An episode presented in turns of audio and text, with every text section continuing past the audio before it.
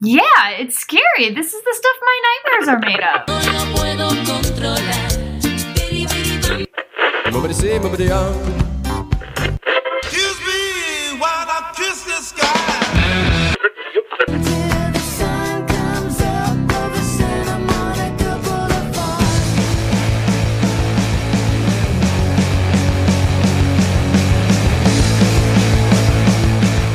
Welcome back the show where we are devoted to bringing you the snackable hidden meanings behind your favorite songs. I'm your host, Lindsay Tucker, journalist and music researcher, and I'm here today with Aviv Rubenstein. Wow, you sound so excited to be here today, Lindsay. I don't, No. I'm a little stressed out today. Okay. Well, hopefully this episode will not stress you out more, but it definitely will. Oh, great, great, great. Can't wait. So, yes, this is the the snackable.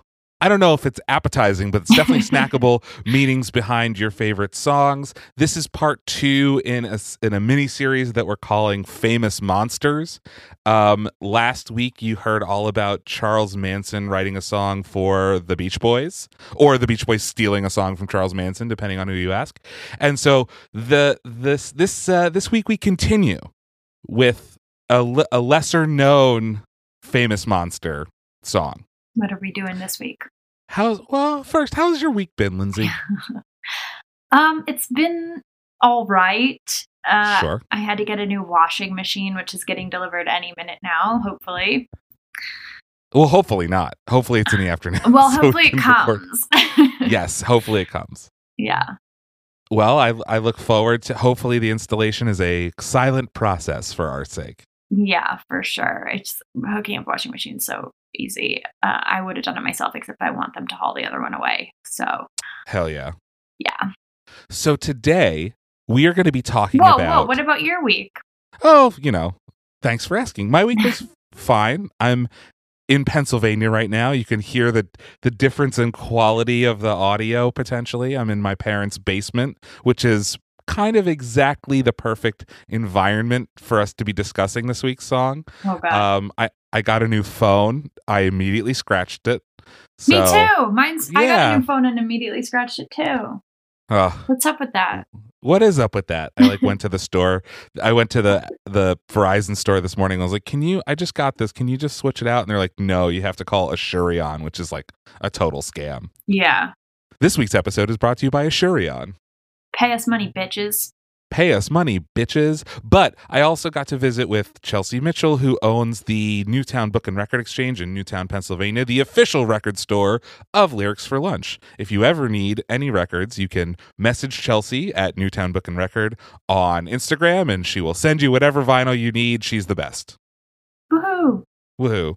That we're going to do some kind of cross promotion with her in the future. Stay tuned if you like vinyl, which I do, and also books, which I don't. Okay. Moving on. Before we get into this week's episode, I want to take us a little, on a little trip to the mailbag. Oh, yay.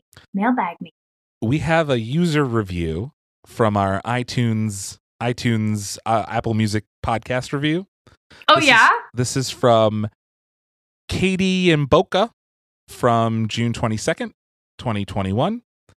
An easy and fun listen. Five stars. Amazingly knowledgeable and entertaining sports podcast, and Robert's voice is just great to listen to. Winky face. what? Thanks, Katie Mboka. Thanks, Katie. Um, I feel like I had one. you did. Oh, yes. Do you wish to be famous, wealthy, and powerful? be part of this elite organization called the Illuminati Brotherhood, filled with What? world leaders. We got the- business. we got the invite. we got the invite, okay? We made it. Filled with world leaders, business authorities, artists, and become rich with your benefit and also be given a new house of choice. Reply me by saying yes. Yes. Should I do it? I think you should. Reply Done. him. I replied. Um, so thanks for listen. Th- thanks for writing in. As always, you can get us at Lyrics for Lunch on Twitter and Instagram. And now on to today's episode. Cha cha! So this week we're going to be talking about a lesser known, a, a, a well known band, lesser known one of their songs. It's the song I Desire by the band Devo. Okay, I don't know why, but I totally thought we were doing Whip It. I said we're going to talk a little bit about Whip It, but Oh, it's not did? about all the way about Whip It. Yeah. Okay. Way to read all my text messages. I know. I guess I haven't been. so, this is a this is a two for one episode as as Lindsay mentioned we are going to talk about Devo's greatest biggest hit Whip It but only as it pertains to the main song we're going to talk about today uh which is I Desire and its connection to a famous monster so have you are you familiar with I Desire by Devo I don't think so. Let's hear it. let's take a listen to it Why are they always wearing weird hats? oh that's that's definitely part of the story this week Okay. I desire. I desire. I pledge allegiance to the thought that your love is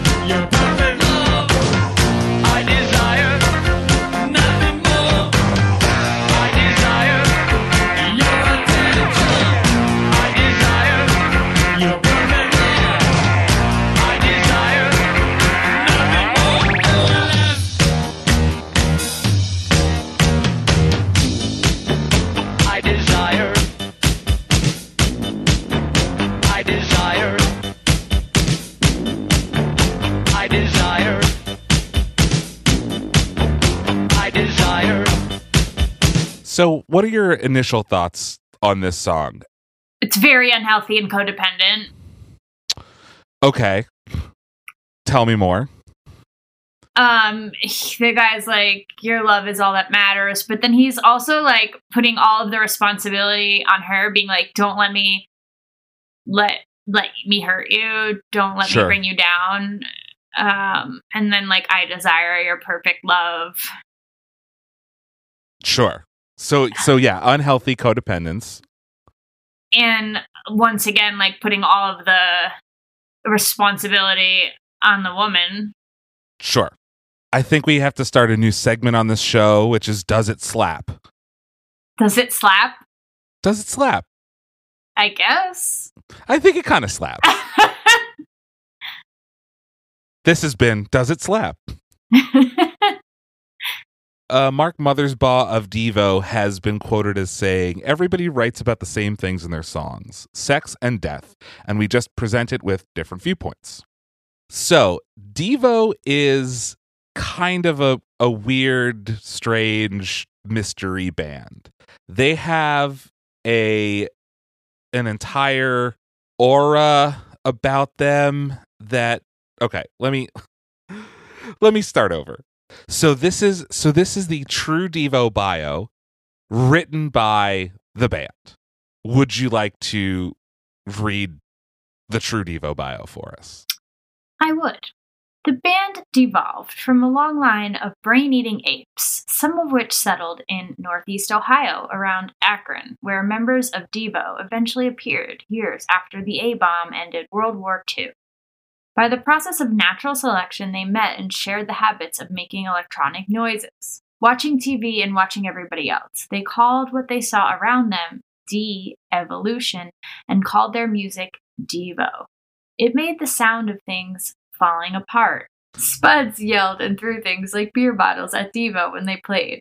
But one day in 1977, the Spuds cheered and threw fits because Spud boys in the cities realized that we're all Devo. Booji Boy had been telling everyone this fact for years. He told them in Devo's first movie, The Truth About De Evolution. Now that nearly everyone is finding out, here is something else. The five Spud Boys from Ohio are almost uniform in height and weight, and their boot size is 8C. Alan provides the jungle style beats, Jerry emits debased pulses, and Bob number two adds precise robot rhythms. Bob number one retaliates with sonic mutations, and Mark sprays the entire mixture with alien synthesizer gases. Plus, his voice is used more of the time than the other four.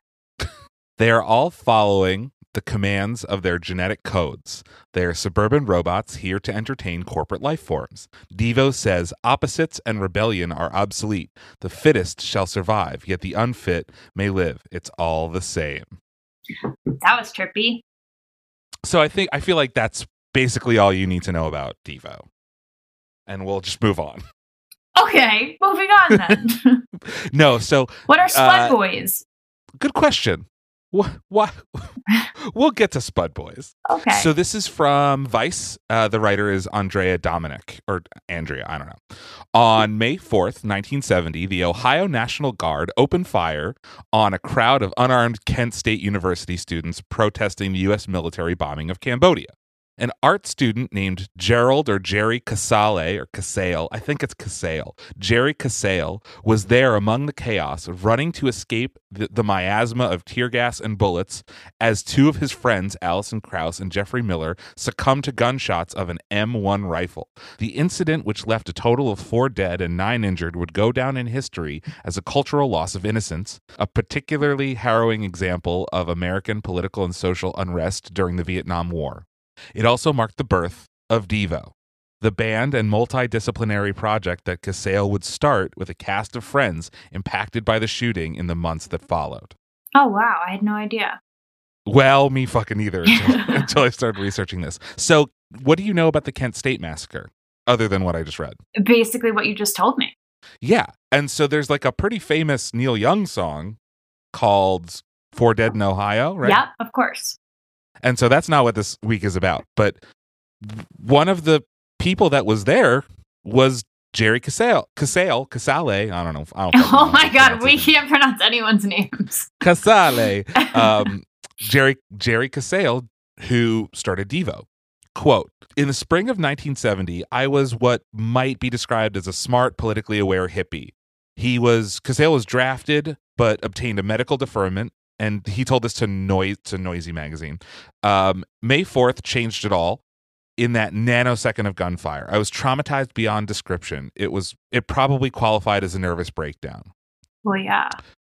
the campus was shut down until the fall and jerry had nowhere to go so he and his friends uh, went to the akron home of mark mothersbaugh who was a part-time kent state student who um, he was like a graffiti artist and his art had caught jerry's attention so it, I, it seems as though they were kind of like acquaintances and he just needed a place to crash so mm-hmm.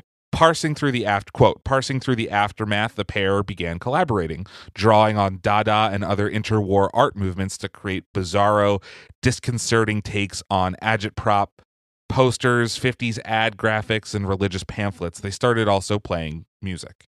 Casale on bass and Mother's Mothersbaugh vocalizing over an early Moog synthesizer, hoping to capture the sound of things falling apart.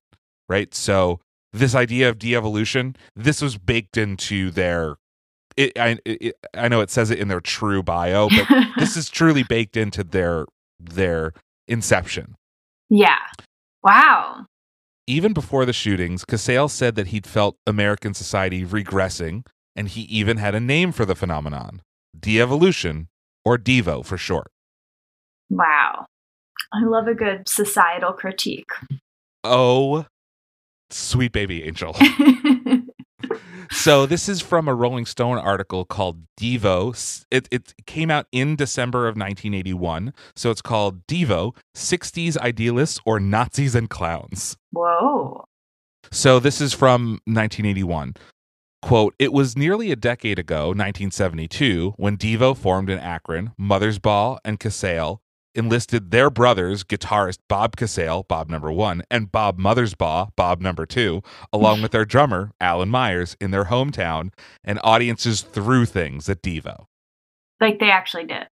Yeah. So these are the Spud Boys, right? The Spud Boys are the names that they have for like kind of the people that they, it seems like kind of a derogatory term for the people that they grew up, grew up around and were playing in front of.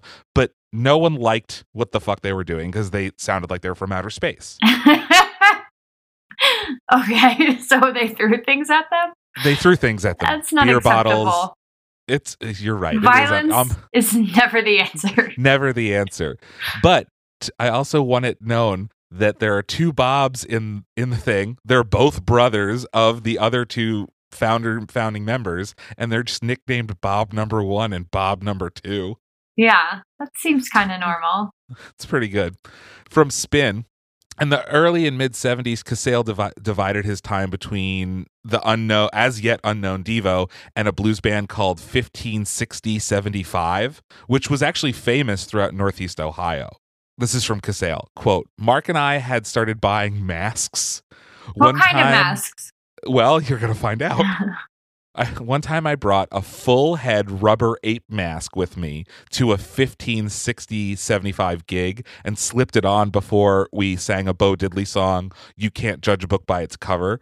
The people that were dancing stopped.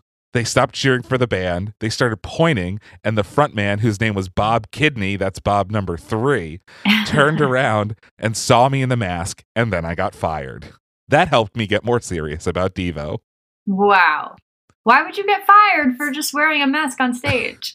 I don't know because it was weird. So it this was is back. weird. It was weird. This is back from the Rolling Stone article from 1981. Quote, we never did this to be popular. Beer bottles were thrown at us and people were screaming, play bad company as far back as 1974. And to come in the face of a thing, rock and roll, that's based on expendable idols and mythological worship with a group of pretty much provincial middle class guys who didn't have big drug habits and didn't have long manes of hair and cod pieces, you know, and didn't talk about drinking and bawling and losing your girl. I didn't really expect that we'd be popular. This doesn't make sense, but here's the quote.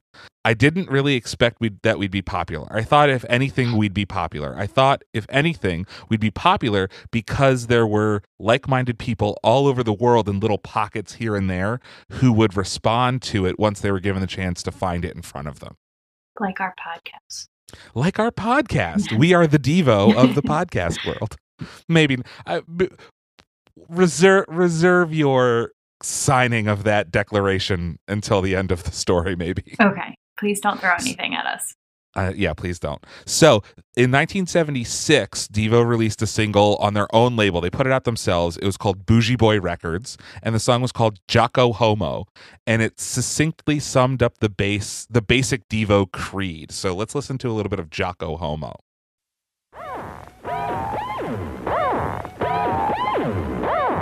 Shine on, America. Oh my god. I'm scared. What is that? A clown mask? Yeah, it's like a clown mask. It's terrifying. He's running in an orange jumpsuit.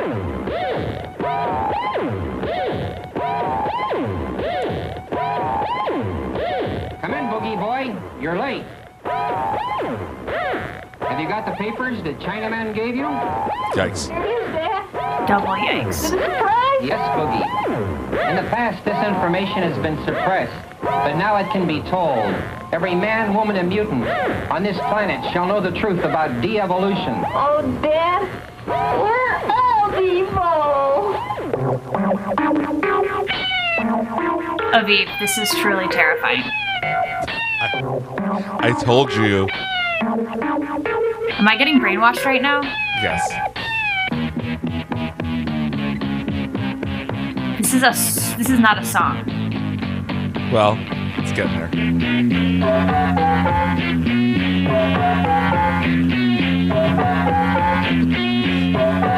They tell us that we lost our tails. Evolving up from Neil's tale. I say it's all just wind and sound. Are we not men? Oh, we are Evo. Are we not men? EVO.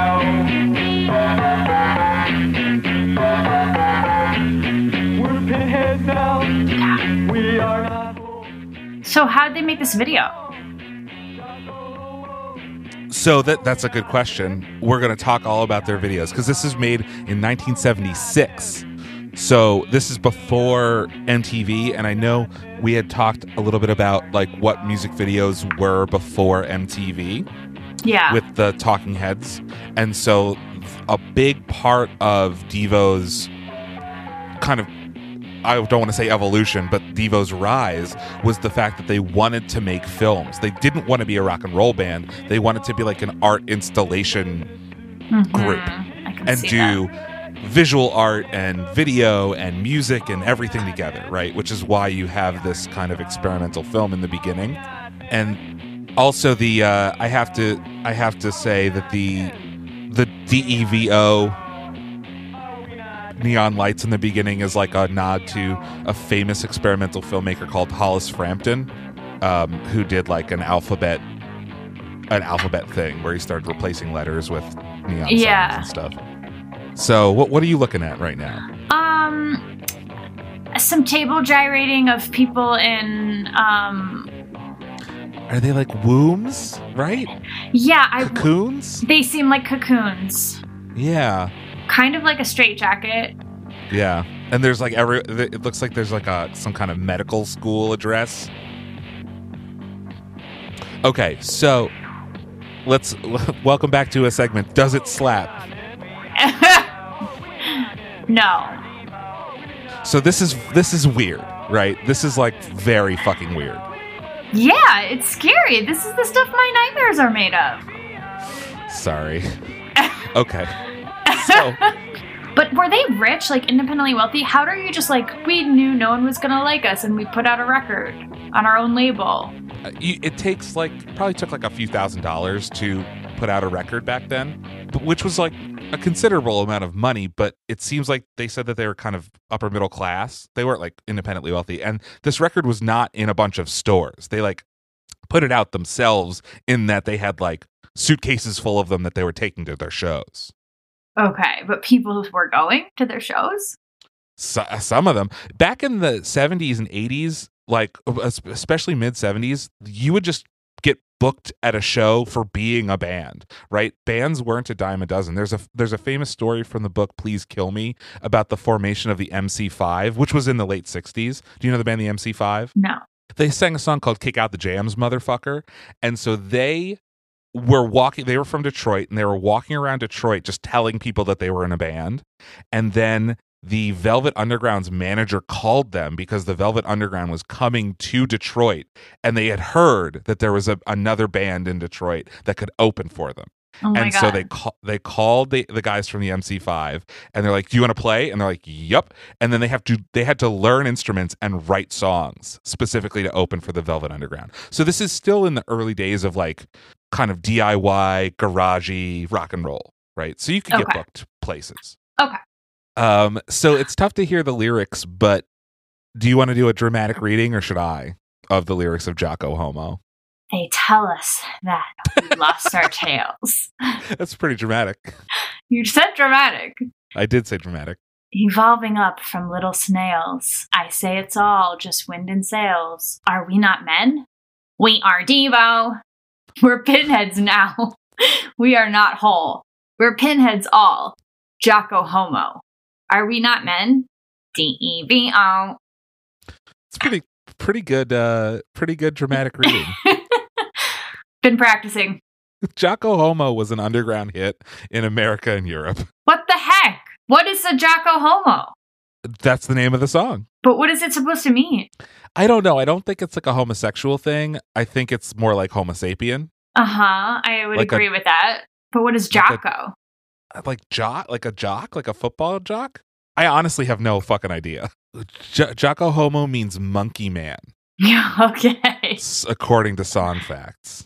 Oh, you should always read the Songfacts before the episode Aviv. Apparently so, but this this is this is a pit stop to be honest with you. So Jocko Homo, Jocko Homo means monkey man. Mothersbaugh was a student at Kent State when a friend gave him a pamphlet called Jocko Homo, Heaven Bound King of the Apes, and so that's the that's the an inspiration for the song. Okay. Oh, Is that why he wears the ape mask? I suppose so. Jerry Cas- Jerry Casale told Songfacts that Jocko Homo was Devo's position statement. Quote, it was our mission statement saying, hey, look, humans are making up stories about why we're here and how we got here and who we are and what our importance is. And it's basically all rubbish. It's absurd. You don't know what's going on, and that's okay. In fact, if you admit you don't know what's going on and you admit that there are alternate explanations for things, you're already better off. There's a lot of things that you won't do because you'd quit believing in ridiculous things that drive you to actions that cause more pain and suffering in the world. It was kind of like a Dada self effacing statement. Like, look, we're all pinheads on this planet together. Okay. Okay, Well, the video was terrifying. certainly was. So, Jocko Homo was an underground hit in America and Europe. How does this a video like this spread? We didn't have the internet. I don't know. This is this is this is another one of those things where like I kind of don't still don't know. Okay. If there if we have any listeners who were around in the rock scene in the 70s like how did you see videos?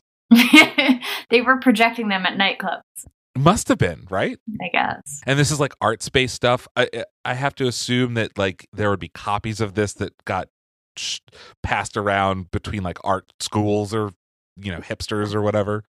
Um, so by the time Devo played Max's Kansas City, which is actually a bar in New York called Max's Kansas City, Okay. in November of 1977, they had already earned a fan in a, a musician called David Bowie.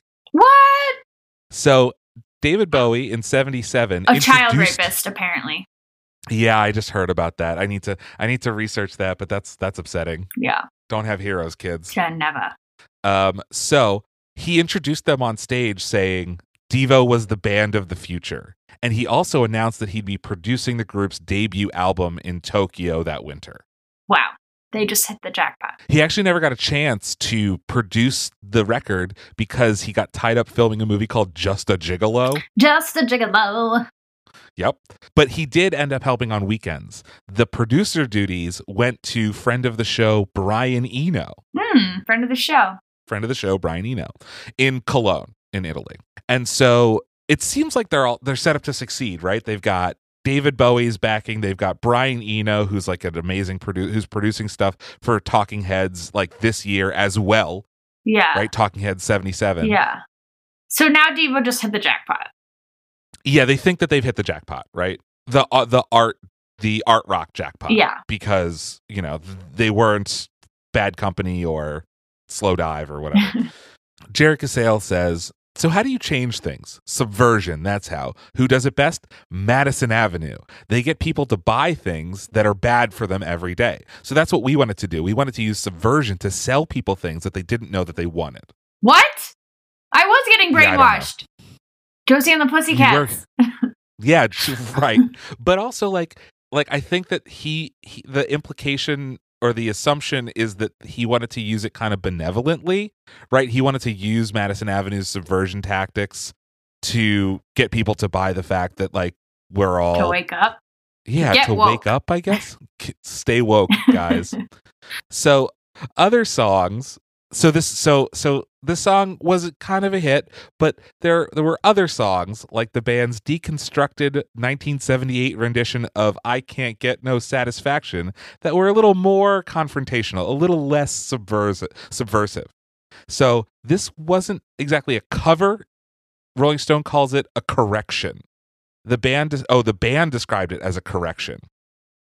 It bewildered mick jagger and television audiences alike with clanking mechanical samples and mark mothersbaugh's arrhythmic yelping Free Britney.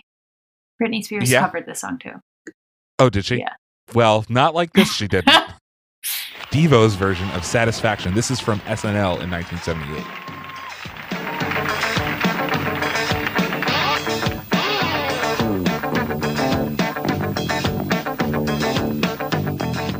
so they're wearing the yellow Devo suits that they were wearing in the first image. in the in the i desire album cover yeah.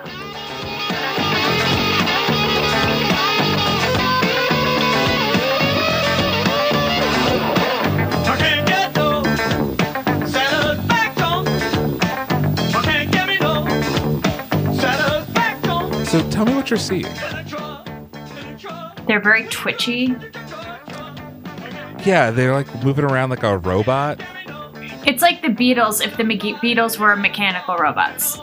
Yeah, yeah, like they're in the Hall of Presidents, right? but they're human beings, right? They're doing it on purpose, and the the it's fast too. it's fast, and the lyrics are a full beat off. They're It- like a full beat ahead. Yeah, it's not unlike Talking Heads. No, it's not unlike Talking Heads, right? So, so there is a kind of a, a art rock post punk movement that's starting to happen, Yeah. right? Yes. and this this is weird but like putting this on snl in 1978 like the, the i don't know what they think they're watching right now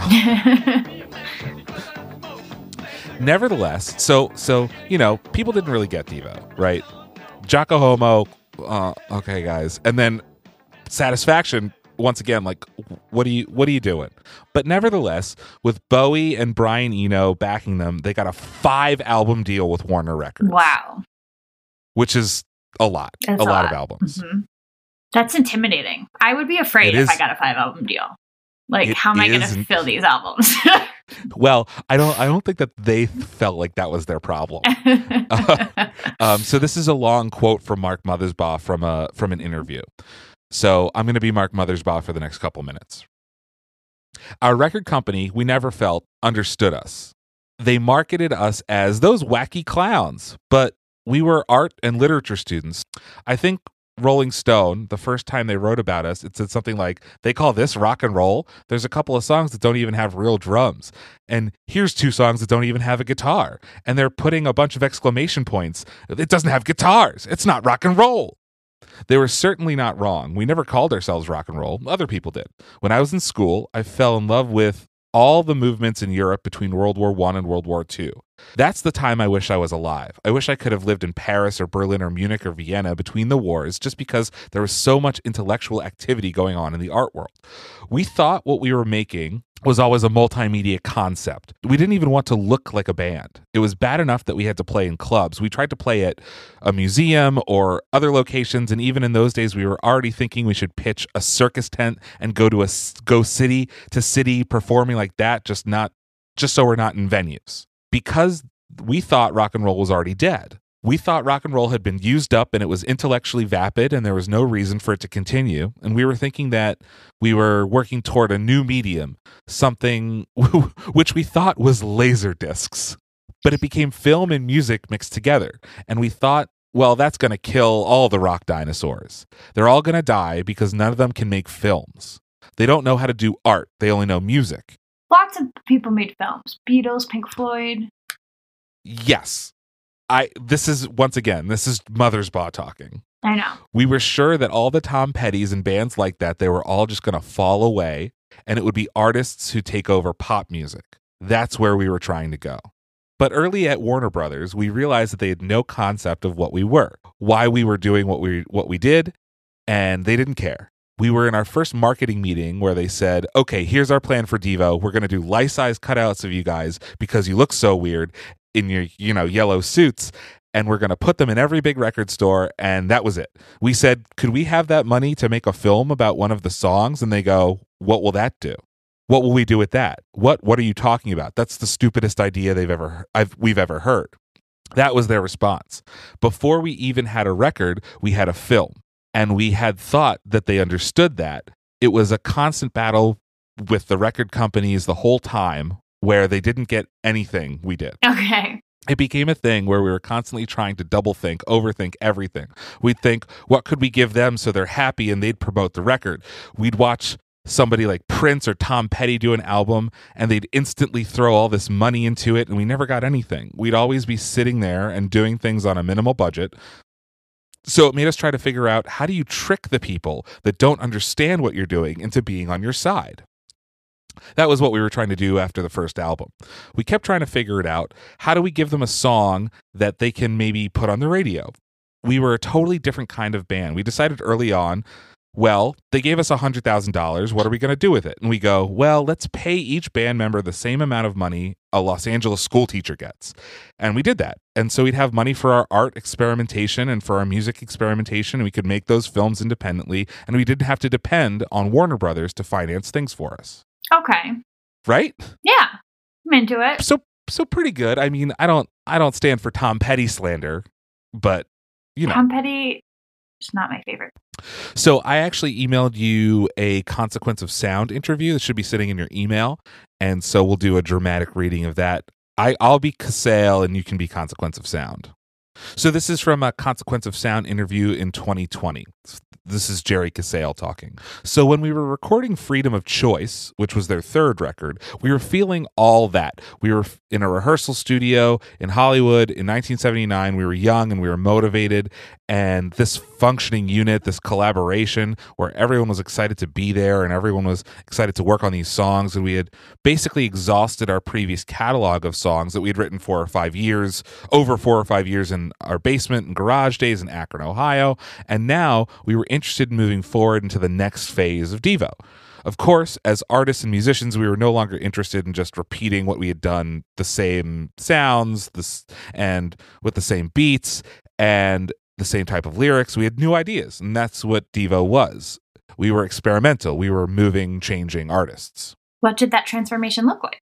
we were being driven by this group idea that we had all agreed on to be Devo's version of R&B influenced electronic music. As hilarious as that sounds, because no one would listen to Freedom of Choice and say, "Oh yeah, that's R&B." They wouldn't. But there were basic agreements like we were going to change the kinds of beats we would play to. They would be more like danceable, coming from funk and R&B, and I was going to play a mini moog bass, not a bass guitar, because we were very influenced by songs from Stevie Wonder and other groups. That's unexpected. I know. Nobody would know. The Gap Band, You Dropped a Bomb on Me, we loved them. And we loved the Ohio players and early Prince. Oh my God, Prince. He really did it for us. We actually saw him at some place that had been a roller rink at the corner of La Cienega Boulevard and Santa Monica Boulevard in Los Angeles in 1979 when he still hadn't really broken through, but Warner's had signed them. We were invited to the show down there, and Prince comes out in this bur- in, in a Burberry beige trench coat, bikini underpants, garter belts, and hose and six inch heels and nothing else. And he starts doing songs from Controversy before it was released. And here we are as artists, just blown away. We were jealous. It was amazing. We were just listening to what he was doing, and it was so good. It was just so good. So weirdly, Devo, for their third record, which is called Freedom of Choice, was deeply influenced by R&B. They wanted to do an electro pop version of R&B. Okay. Sometimes I hear them talking and I'm like, yeah, I'm all into these guys. And then sometimes I'm like, these are the biggest douches I've ever heard. You know what? I feel like that's a good push and pull. keep keep that in mind. Okay. So Jerry Casale on innovation. If we're going to go down, let's go down in flames. And that's in retrospect the only proper reaction an artist can have because obviously there's a risk to being creative. Jimi Hendrix released his first record, Are You Experienced? If you told anybody 6 months previously with some kind of surreptitious time warp, here's the music you're going to love. Here's the music you won't take off the turntable. They would have said, "You're nuts. That shit's noise." And guess what? Jimmy releases it, and what happens? Every kid wears out the vinyl in the first months, and he changes music forever. As an artist, you have to be willing to jump off the cliff, jump into the void like Luke Skywalker. You got to do it. So we did it. Okay. So in 1980, Devo releases Freedom of Choice. It's their third record, and it is this. It is the record that Whip It is featured on. Okay. Was this their most popular record? This is their most popular record because Whip It is their most popular song. Mm-hmm. So, from Casale, the only song they focused on because they were desperately searching for some reason to make money and not cut us from the roster was a song called Girl You Want. They decided Girl You Want was it. And that's where they kept putting their marketing efforts. And so it was their last peon to Devo. It was like a roulette wheel. They put all their money on black, and guess what? It stiffed. And we don't understand why it did. It wasn't like we didn't like that song because we did. It sounded very digestible, very accessible, but it didn't catch.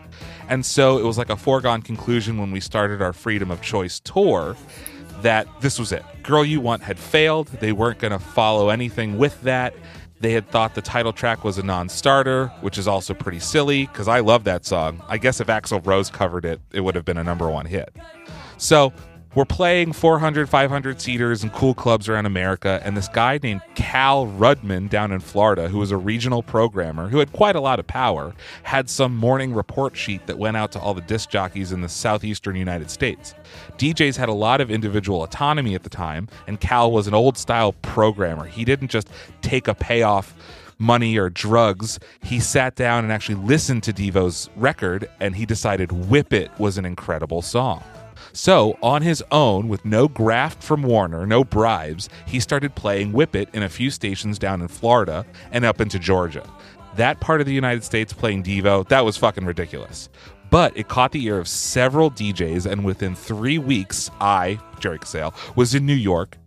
And once it hit in New York FM airwaves, we had to stop our tour because we had to reconfigure the whole thing for bigger places. Suddenly, we start the tour up once again, and we're in 2,000, 3,000, 5,000 seaters. And this thing is spreading around America. And by that time, we're done with our Amer- and by the time we're done with our American tour, it's moving up the charts. And that's when Warner said, "You got to do a video." Up until then, they thought, "Why are you doing videos? Videos are stupid. Why are you spending your money making videos?" There was no MTV, there was nothing.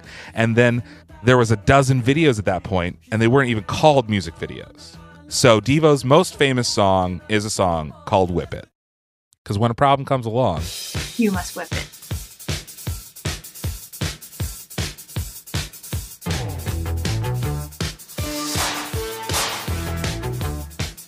They're like drinking Budweiser, cheersing. Mm-hmm.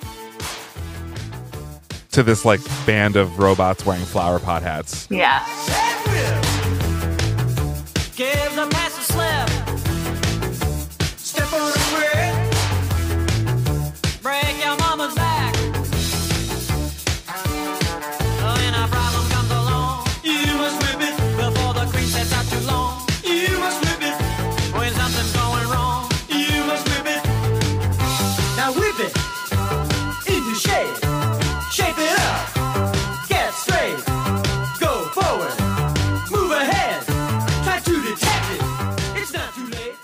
What the fuck?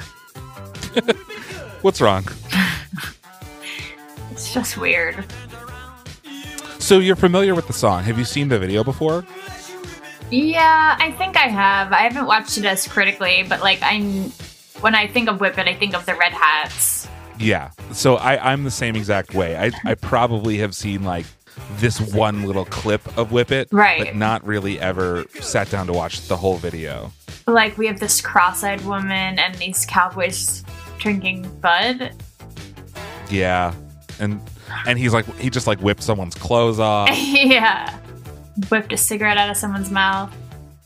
So from Salon, Let's get one thing clear about Devo's biggest hit of all time, Whip It. Whip It is not a song about masturbation or S&M. Okay. At least that's the story that everyone involved is sticking to. And it seems unlikely that a band who in 1974 had recorded a demo with the lyrics, I need a chick to suck my dick, would demur on this point. oh. Accor- according to Jerry Casale, who wrote the lyrics to Whip It, it's a tongue in cheek pep talk satirizing hollow American optimism. Quote, I had been reading Thomas Pynchon's Gravity's Rainbow, and he had all these limericks and poems in there that really made me laugh, where he was making fun of all the American capitalist can do cliches, Horatio Alger, there's nobody else like you, you're number one, you can do it. And I was trying my hand at that. Quote Casale from Vice. Irony and satire have been lost in this fascist swing to the right, and now we have a society that we kind of warned about back in the 80s. It went worse than we thought. In other words, even my worst fears have been have been exceeded and it's not funny anymore. Okay. What's the satire that he's giving us, though? So this is this is a good question, right? And and so part of it I'm I included that quote which is from these times because I also can't really see the satire, right? And so I'm allowing him to say like maybe that's because you live in today times. Hmm. But this is what Mark Mothersbaugh has to say. We wrote it as a you can do it Dale Carnegie pep talk for President Jimmy Carter. We were afraid that Republicans were going to get in there in 1980 and they sounded very nasty at the time and they were running this guy Ronald Reagan who seemed like a total he seemed like he didn't even have a brain. And we were like how can this guy be our president? That's oh, impossible sweet honey. that they chose him to run for president. So we were writing this music that was like, mm. you can do it, Mr. President. And then, of course, we were doing a lot of interviews back then, and we'd have to get up at seven so we could go be on a morning talk show while people were driving to work, and we'd be sitting in the other room waiting to go on. And the disc jockey, he'd be like on the air going, You know, I whipped it the other day. Ha, ha, ha, ha. And we're like, What a fucking asshole. we felt very misunderstood. And then it just gave us more reasons to be crabby. But when it came to making the song's now legendary music video, Devo ran with the S&M theme to absurd extremes, right? So the S&M theme in the video is meant to be absurd, meant to be looked at to say like this is ridiculous. yeah. So, a little bit about the song's production. The song's drum beat and primary guitar and keyboard lines are each so distinctive that they could likely be identified even in isolation by anyone who's heard the song a few times. That each part stands so well on its own is probably because Jerry says that he assembled Whip It from two separate sketches the famous five note climb of the guitar, bum, bum, bum, bum, bum, right? And the Mhm. three note descend. Yeah. So that that is what Mark Mothersbaugh brought to the group on a cassette tape from his home writing sessions. He was asked when he did the bum bum bum bum bum riff, and he goes, "Well, I've had that part for about six months." And Jerry said, "Oh yeah, really?" And Mark goes, "Yeah, it's just the first half of Pretty Woman." Right. Quote Mark, I had been listening to Roy Orbison and I really liked the song Pretty Woman, and then I started thinking about how you take things apart and reductive synthesis, so I took just the part of the riff and I wrote another ending. I took some basic gene- generic thing and put an ending on it that with was with a different sound from a different place. Little interpolation for you. Yeah, Little interpolation for you. The motorik drum beat grew out of another collaboration with Captain Beefheart's drummer Robert Williams, who shared a house not far from Mark with the Go Go's drummer Gina Shock. Ooh. Quote Mark, I didn't really have a good set of drum loops or drum machine or anything, so what I used to do is lug my tape recorder with me over to Robert Williams's house. The Go Go's would rehearse there. Captain Beefheart would rehearse there. I would take my tape recorder and play a drum beat and go get Robert to play it for me, like for four minutes on tape, so I could write music to it. And so he was the first person that played the Whip It drum beat, and he played it without any music. Alan Myers, who is Devo's drummer, then added fills and made the quick, relentless rhythm his own. Hmm. Fun. It's one of the best examples of Alan's ability to be, as Jerry called him after his death in 2013, a human metronome and then some.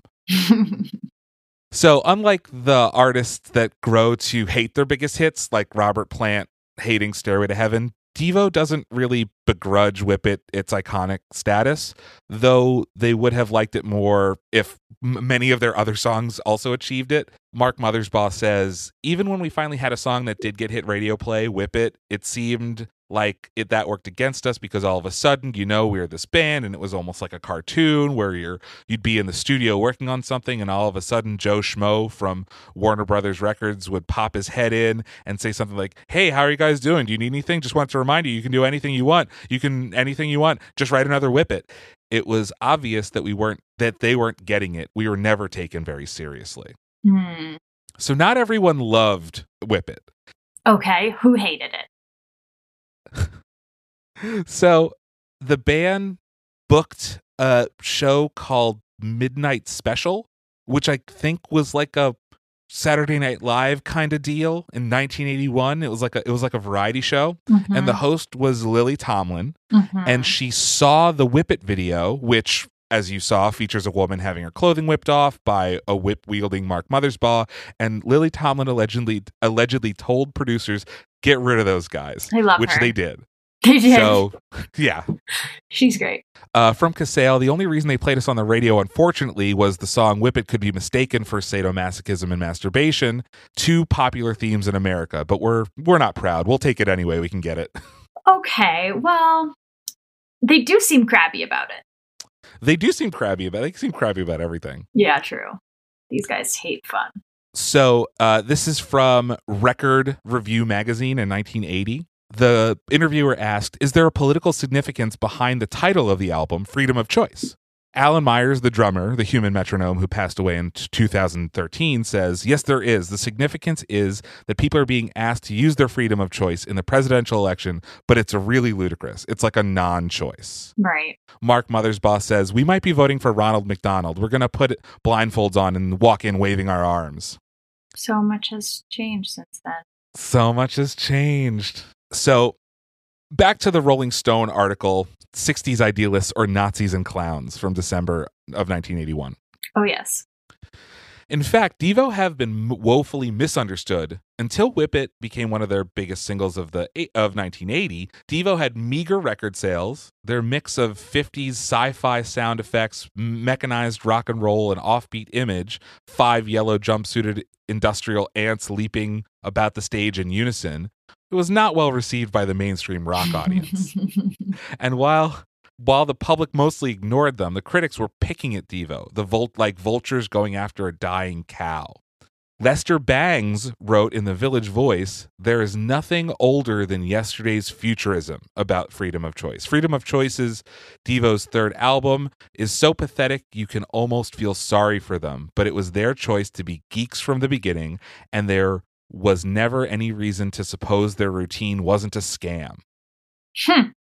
Chris Morris, reviewing a Devo concert for Rolling Stone, wrote, Regrettably missing from the evening's music was a sense that Devo have anything in the least to say. He added, Devo's show bore all the orgiastic earmarks of a Nuremberg rally for Spud Boys. oh my god. And to which Jerry Casale responded, Well, obviously, we're Nazis and clowns. Ah. They're all right. All those people, they're all right on it. We're assholes. Everything they accuse us of is true. We're subhuman idiots who threaten them. After taking a deep breath, he continued, You know, really, on the largest level, who cares? Yeah. I mean, I guess I just I definitely have misfeeling mixed feelings about them because if you're like we're against capitalism and yada yada yada, but we're participating in this huge way, but then we're not because we're just making the music that we want, but Mhm. Then they're mad at people for not appreciating it. the right way. Right. I can kind of understand their crabbiness at the song being misinterpreted as a masturbation song because like if they were trying to do some kind of political satire and everyone's like this song's about jerking off like i, I can understand kind of why they're crabby about that Yeah, me too. i don't know That would this be is too frustrating. extreme Yeah. Mothersbaugh is quoted as saying, There are people who buy or don't buy our records because of the critics. They call us fascists because we represent something scary to them. It's like all these me generation people whose politics are I want to take as many drugs and consume as much energy and own two condos and a big recreational vehicle and take up as much space for myself as I can. They don't want to be concerned about how they can relate to other people on the planet and their responsibility to other people on the planet. Those kind of people are upset by Devo politics because if there's a, a politic behind what we do, it's people being aware of their responsibility to other people. And I could be totally misunderstanding them, but I feel like they feel like they're the only people who are doing this who like have a political Yes. message. And it's like, dude, that's so Correct. not true. Yeah, I, th- I think that they so like I think I agree with everything that they're saying except for when they're saying like no one gets we're the only band that like David Bowie likes you, Brian Eno likes you, you're playing SNL like you have a platform. right. You're not entitled to people loving your music and there are people who don't like your music but do like your politics and like that's okay. I don't know. But this has brought us all the way back to 1982. In 1982, Devo released a record called Oh No, It's Devo, and it has I Desire on it.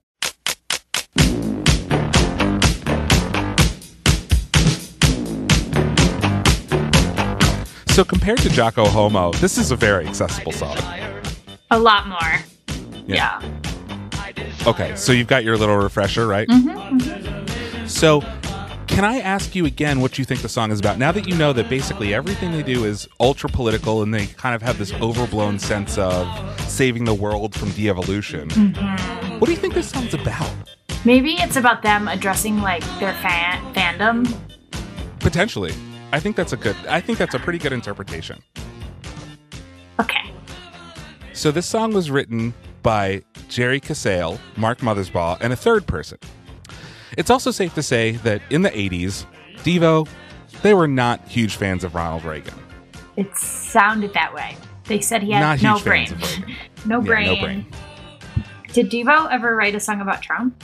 Are they are they don't- alive? I th- they are alive. They're still doing it. I don't know if they wrote a song specifically about Trump, but you know, they. I, I'm sure that they did. Actually, I haven't listened to any Devo past 1982 okay. because I did a huge dive for this. But they've they're still political. Okay. So, according to Rolling Stone, Devo got in touch with the the songwriter of this and acquired uh, a poem and adapted it into "I Desire." Okay. And that that songwriter is would-be Ronald Reagan assassin John Hinckley. what? Devo got in touch with John Hinckley and acquired one of his demented love poems to Jodie Foster No. and adapted it into the song you just heard. Whoa, whoa, whoa, whoa, whoa. I need more context. So, Oh, you're going to get it. I still have six more pages. okay. So, So- they know that Hinckley is Mm hmm. Hinckley's already in jail. he's already in jail. Yes, for shooting Ronald Reagan. Right. He's sending deranged love Poetry. notes to Jodie Foster. Correct. And they're like, let me get one of those? Mm-hmm. And turn it into a song and put it out on a record. The stunt not only annoyed Warner Brothers, who learned that they would be obliged to send John Hinckley royalty payments for the song, but also, according to Rolling Stone, won Devo the official attention of the Federal Bureau of Investigation. Oh, of course. Mark Mothersbaugh says, Hinckley let us take the poem that he had written and we used it for the lyrics and turned it into a love song. It was not the best career move you could make. We had the FBI calling up and threatening us. uh, were they saying, kill yourself? Potentially, actually, potentially.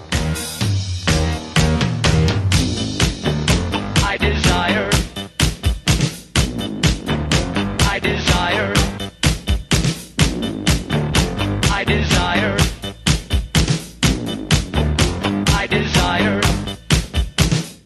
So in November of 1982, Hinckley wrote a letter to the Morning Zoo crew of KZEW, which is a Dallas radio station, in which he professes his love for new wave music. Ooh. and he requests that the station play I Desire 58 times a day. Here's the quote. I like new wave music, especially Devo, since I co wrote a song on their new album. The song is called I Desire. I want you to play it 58 times a day.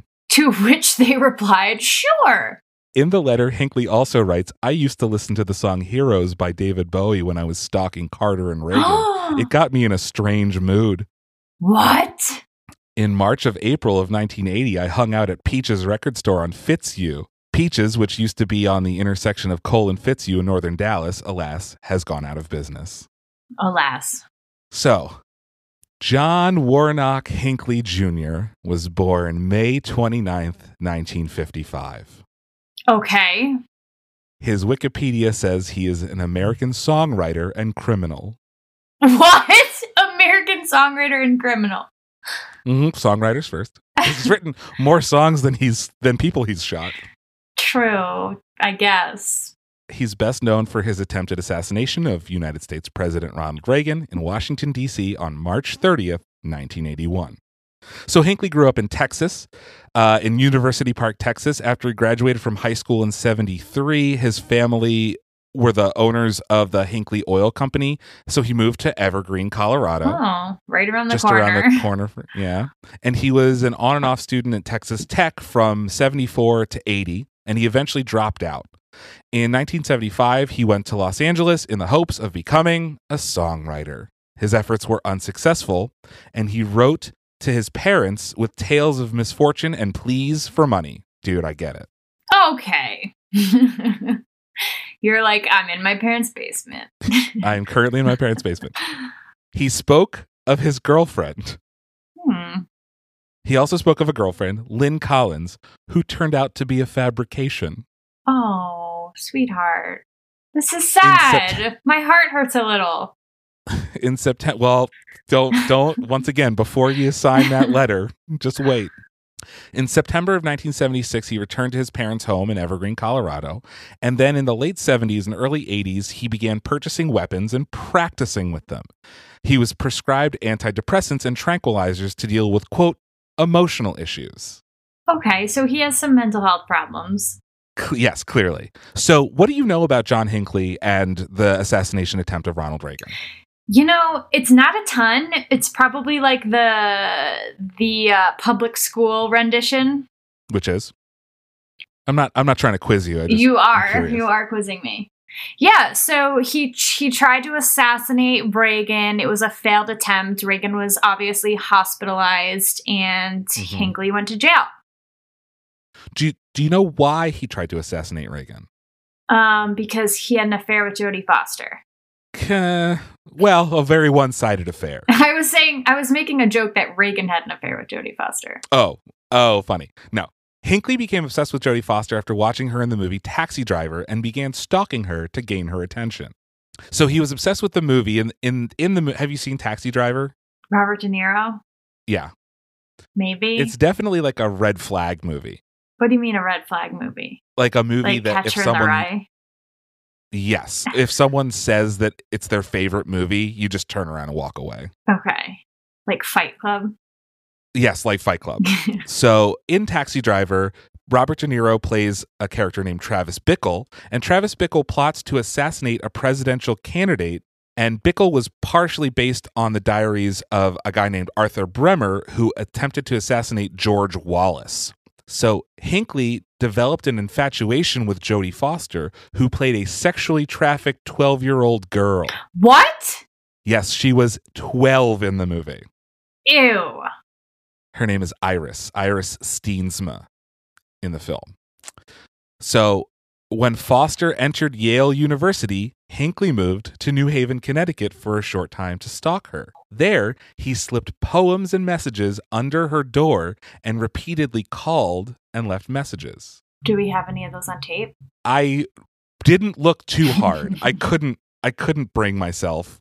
But from dangerousminds.net, when Foster enrolled in Yale, Hinckley moved all the way from Texas to New Haven just so he could be near her. He engaged in a lot of creepy stalker behavior that if you saw it in a movie, you'd think it would be overdone. He enrolled in the same writing classes as her. He left her all kinds of poems and messages and called her repeatedly. Eventually, he would squeeze off six rounds outside the Hilton Hotel in Washington, wounding two Secret Service agents and Reagan's press secretary, as well as, via ricochet, the president himself. Eventually. How did we get there?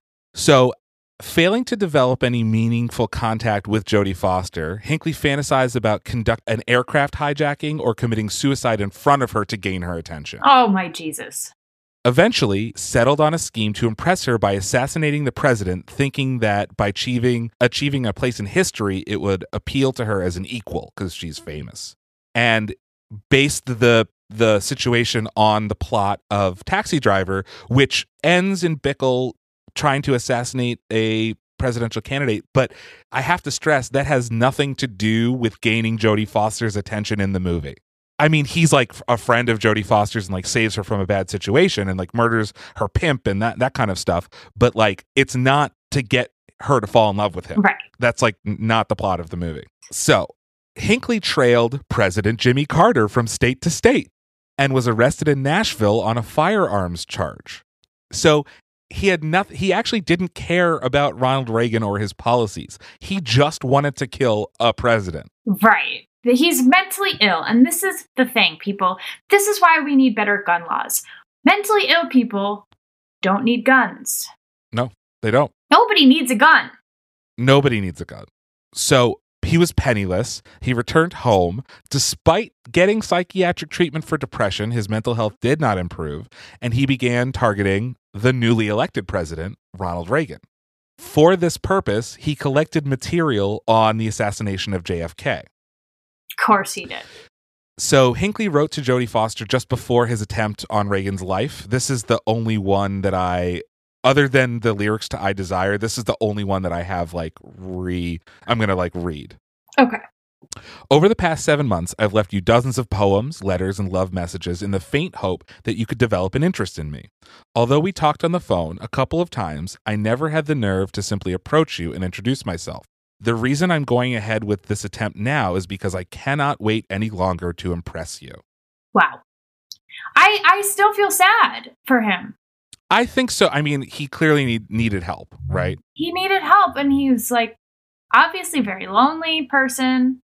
Yes. So here's a clip of Jodie Foster talking about John Hinckley. in no uncertain terms that I am doing all of this for your sake. By sacrificing my freedom and possibly my life, I hope to change your mind about me. This letter is being written an hour before I leave for the Hilton Hotel. Jodie, I'm asking you to please look into your heart and at least give me the chance, with this historical deed, to gain your respect and love. What the fuck? Yesterday, it emerged that Hinckley had written a lot of letters to the 19 year old actress Oh my who starred in the 19. movie Taxi Driver. Miss Foster, a freshman at Yale University, gave a press conference to discuss them. Uh, I'm not allowed to reveal any of the contents because I don't want to jeopardize the prosecution. Without, without getting specific, was he threatening, amorous? What was he like? I'm not allowed to say. Um, I I believe that it's you know that the, the letters were assumed to have been you know love type letters. When did you first realize the connection between the Hinckley and the letters and the Hinckley who shot the president?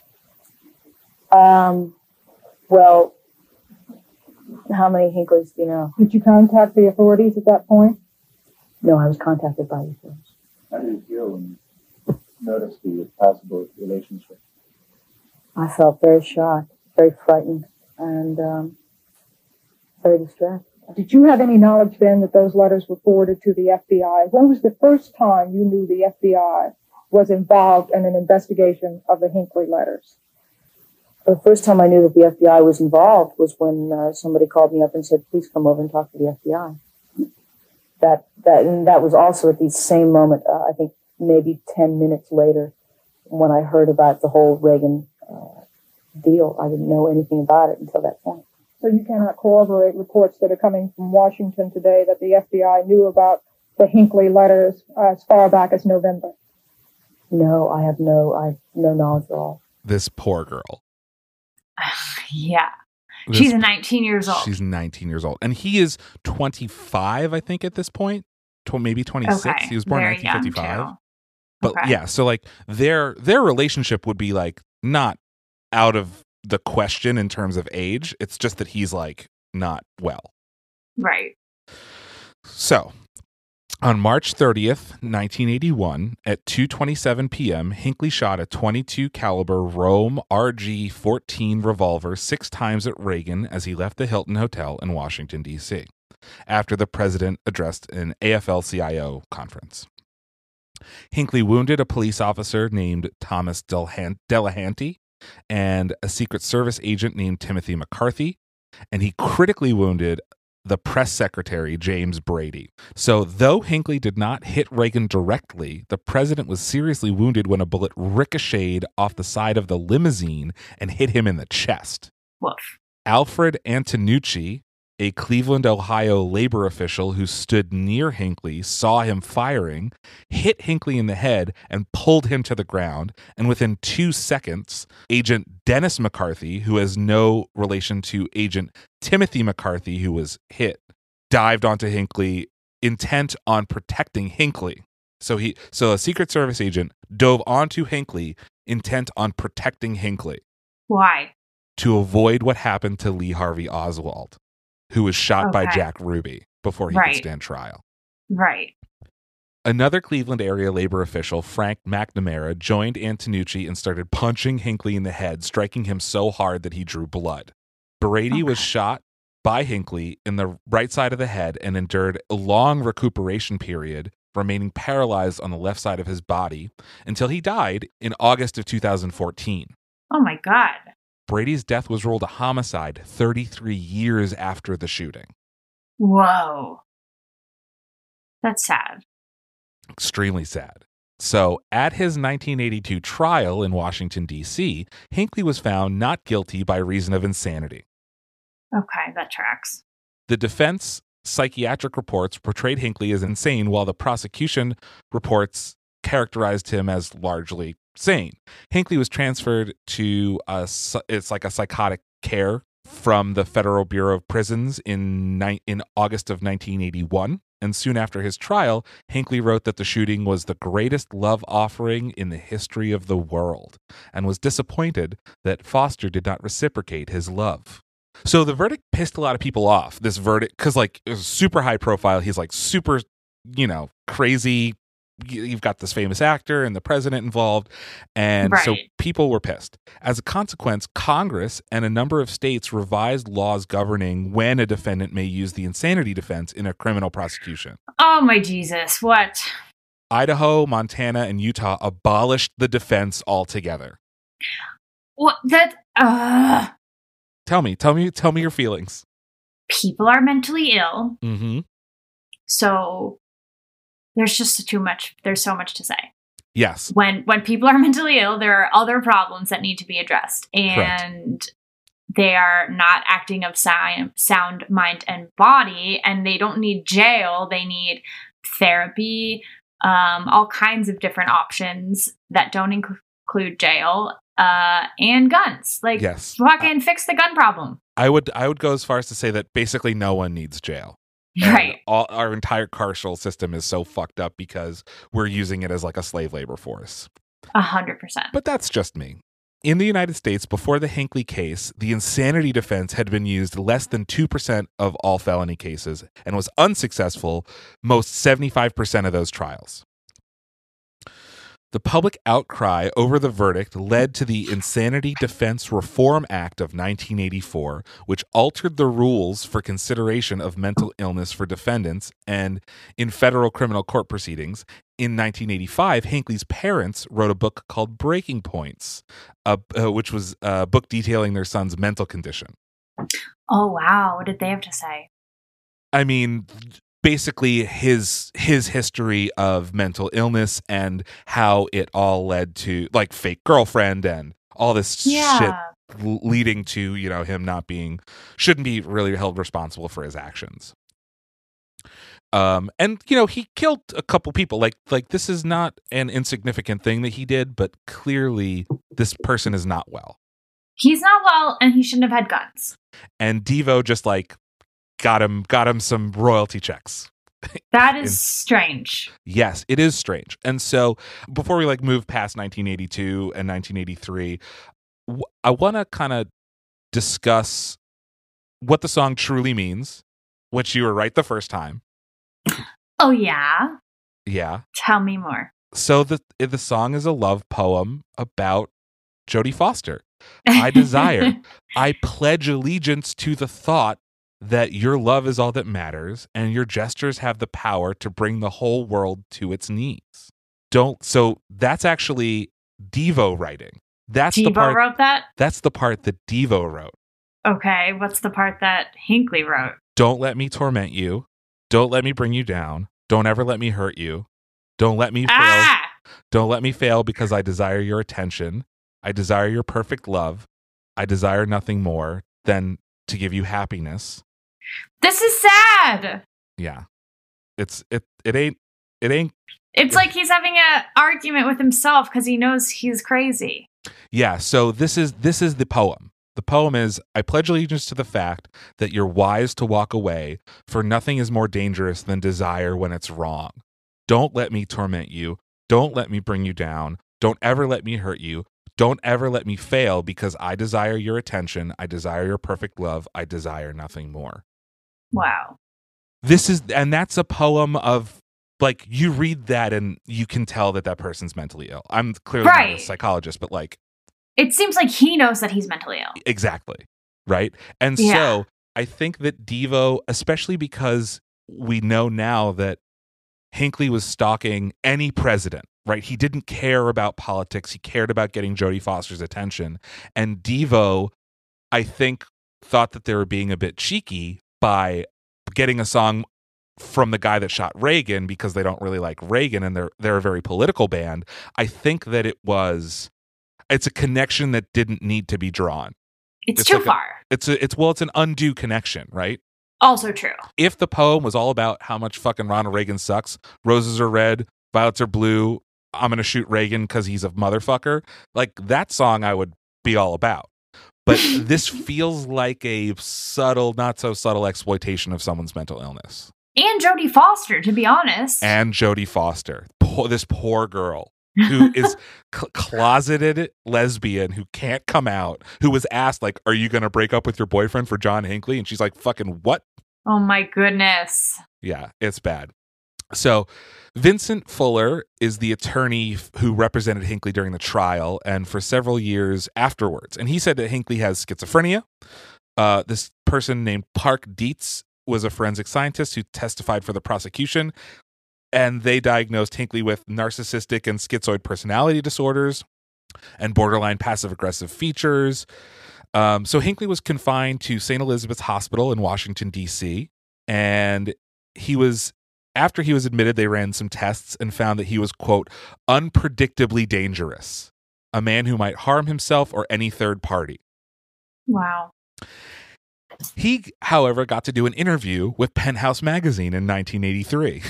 Oh, okay. In 1983, he told Penthouse that on a normal day he would see a therapist, answer mail, play guitar, listen to music, play pool, watch television, eat lousy food, and take delicious medication. Delicious medication. In 1987, Hinckley applied for a court order allowing him periodic home visits.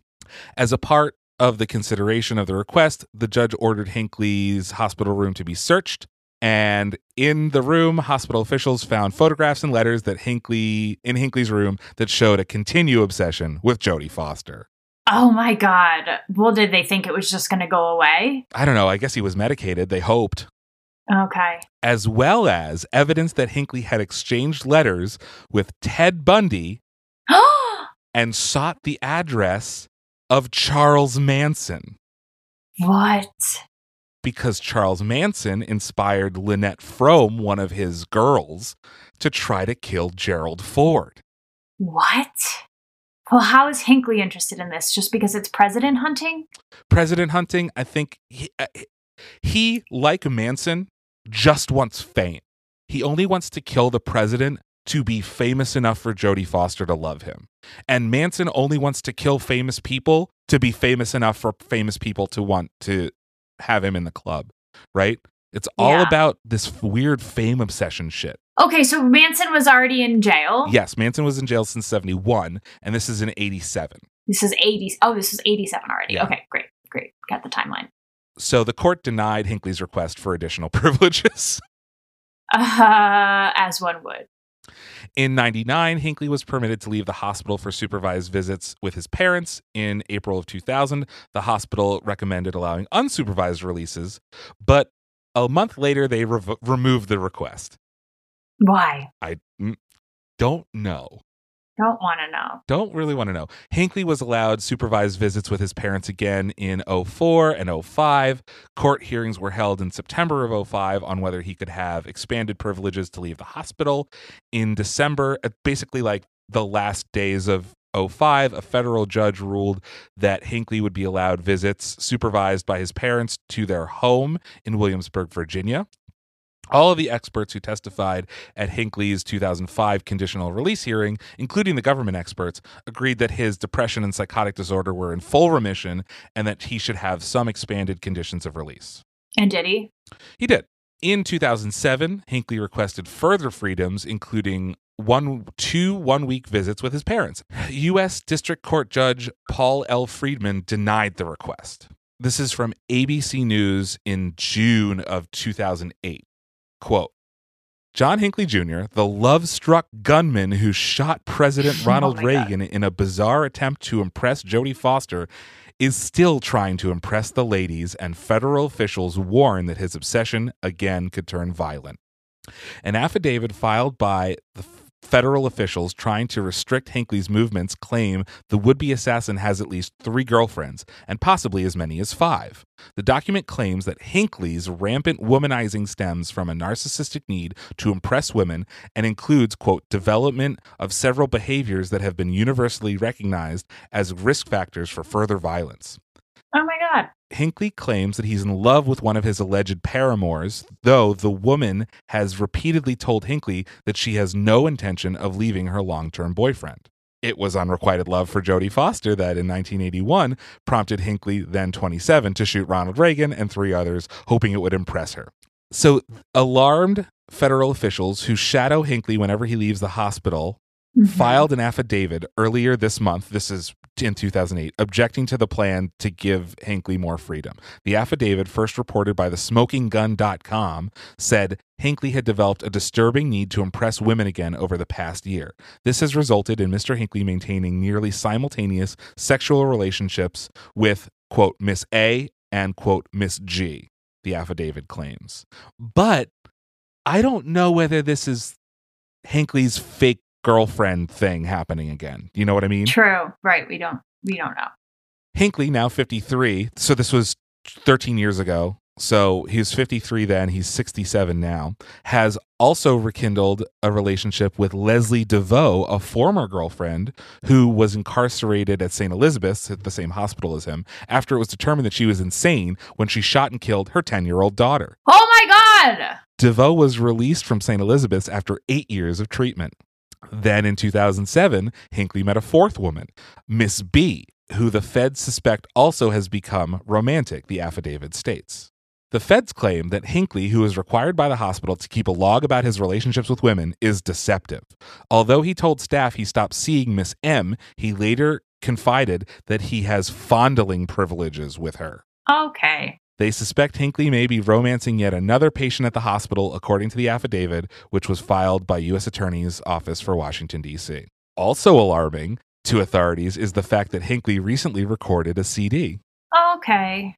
In jail? The CD is called The Ballad of an Outlaw, a tune about No. suicide and the lawlessness that he wrote before Reagan's assassination attempt. No, no, no, no, no. So, Lindsay, your prayers have been answered. After a week of searching, I still cannot find this song, What song? The Ballad of an Outlaw. You still cannot find it? I can't find it How have my prayers been answered? because you because you don't have to hear it. No, I want to hear it. If I if I can find it, we'll do a bonus episode. But I've looked and looked and I cannot find it. Okay. Is there an explanation for that? Mm-mm. Then I want to hear from Devo. I want to hear Devo's defense of this decision. No one's ever really asked them even. How is that possible?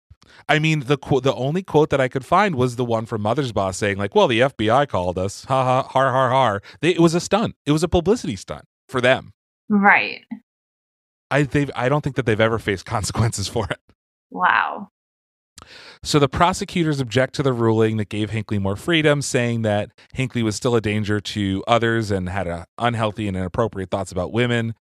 The Ballad of an Outlaw prosecutors claim reflecting suicide and lawlessness cannot I cannot be found online. I'm I've, I'm still searching. In March 2011, it was reported that a forensic psychologist at the hospital testified that Hinckley is recovered to the point that he poses no imminent risk of danger to his to himself or others. On August 4th, 2014, James Brady, one of Hinckley's victims, died. As Hinckley had critically wounded Brady in 1981, the death was ruled a homicide. hmm Hinckley did not face charges as a result of Brady's death because he had been found not guilty of the original crime by reason of insanity. Okay. In addition, since Brady's death occurred more than 33 years after the shooting, prosecution of Hinckley was barred under the year and a day law, which I don't know what that is, in effect in the District of Columbia at the time of the shooting. I think I think it was like a statute of limitations law. Sounds like it. On July 27th, 2016, a federal judge ruled that Hinckley could be released from St. Elizabeth's on August 5th. He was no longer considered a threat to himself or others. That flip flopped quite quickly. Well, it took eight years, Yeah, but but still. before that, it had been years and years of he's a danger. Yeah, still, still. Hinckley was released from institutional psychiatric care on September 10th, 2016, with many conditions. He was required to live full time at his mother's house in Williamsburg. In addition, the following prohibitions and requirements were imposed on him. So, prohibitions. He's not allowed to use alcohol. He's not allowed to possess firearms, ammunition, other weapons, or memorabilia of Jodie Foster, like photos or magazines. Oh my goodness. He is prohibited from contacting Ronald Reagan's family, the Brady family, Jodie Foster, Jodie Foster's family, or Jodie Foster's agent. He is prohibited from watching or listening to violent movies, television, or compact discs. He is prohibited from accessing printed or online pornography. He is prohibited from online access to violent movies, television, music, novels, magazines. He cannot speak to the press. He cannot what about visit. video games? He, noth- he can play about- violent video games. Se- seems so. Uh, he is prohibited from speaking to the press. He is prohibited from visiting the homes, past homes, or graves of the current president, past presidents, or certain past or present government officials. Woof. He can't drive more than 30 miles from his mother's home unattended or 50 miles even with a chaperone. And he is prohibited from erasing his computer's web browser history. He's required to work at least three days a week and to leave immediately if he finds himself approaching a prohibited place, and he has to record his browser history. Although the court ordered a risk assessment to be completed within 18 months of his release, as of May 2018, it had still not been done. So, on November 16th of 2018, Judge Friedman ruled that Hinckley could move out of his mother's house in Virginia and live on his own Oh my god. upon a location approved from his doctors. As of 2019, Hinckley's attorney said he plans to ask for full unconditional release by the end of 2019 from the court orders that determine where he can live. He now has a YouTube channel. No. This brings us to the inspiration for the Famous Monsters series. Because Oh, what popped up on my YouTube feed nary three weeks ago, but a new love song written by John Hinckley. I'm so excited. This one's called Majesty of Love. So, this is how we're going to go out this week on Majesty of Love. This is sad. Why does he have so many clocks? I don't know. He always needs to know what time it is, I suppose. Okay. Lindsay, I have a question for you. Okay. Does it slap? Oh, it slaps. It's pretty good, right? So, from Vice, nearly 50 years later, the band Devo's story plays out like an uncanny harbinger of today's post Trump surreality, something that Mother's Mothersbaugh sees flashes of even in the most unexpected corners of contemporary life. Quote, I was at a birthday party earlier this year for some little kids, and they had this clown that the kids were all picking on. Mother's Mothersbaugh now, by the way, composes music for films like Wes Anderson films. Um, Okay. The clown said to one of these little girls, What do you want to be when you grow up? And she goes, Rich. And they all went, Yeah, and started high fiving each other. As he replays the moment, Mother's Mothersbaugh's eyes widen. Almost a half a century after Kent State, he still looks bewildered. The de evolution of humans, you know, It's continuing, he says. We were pessimistic, but not this pessimistic. We didn't think it was going to move this fast. Well, I don't disagree. That's our episode for this week.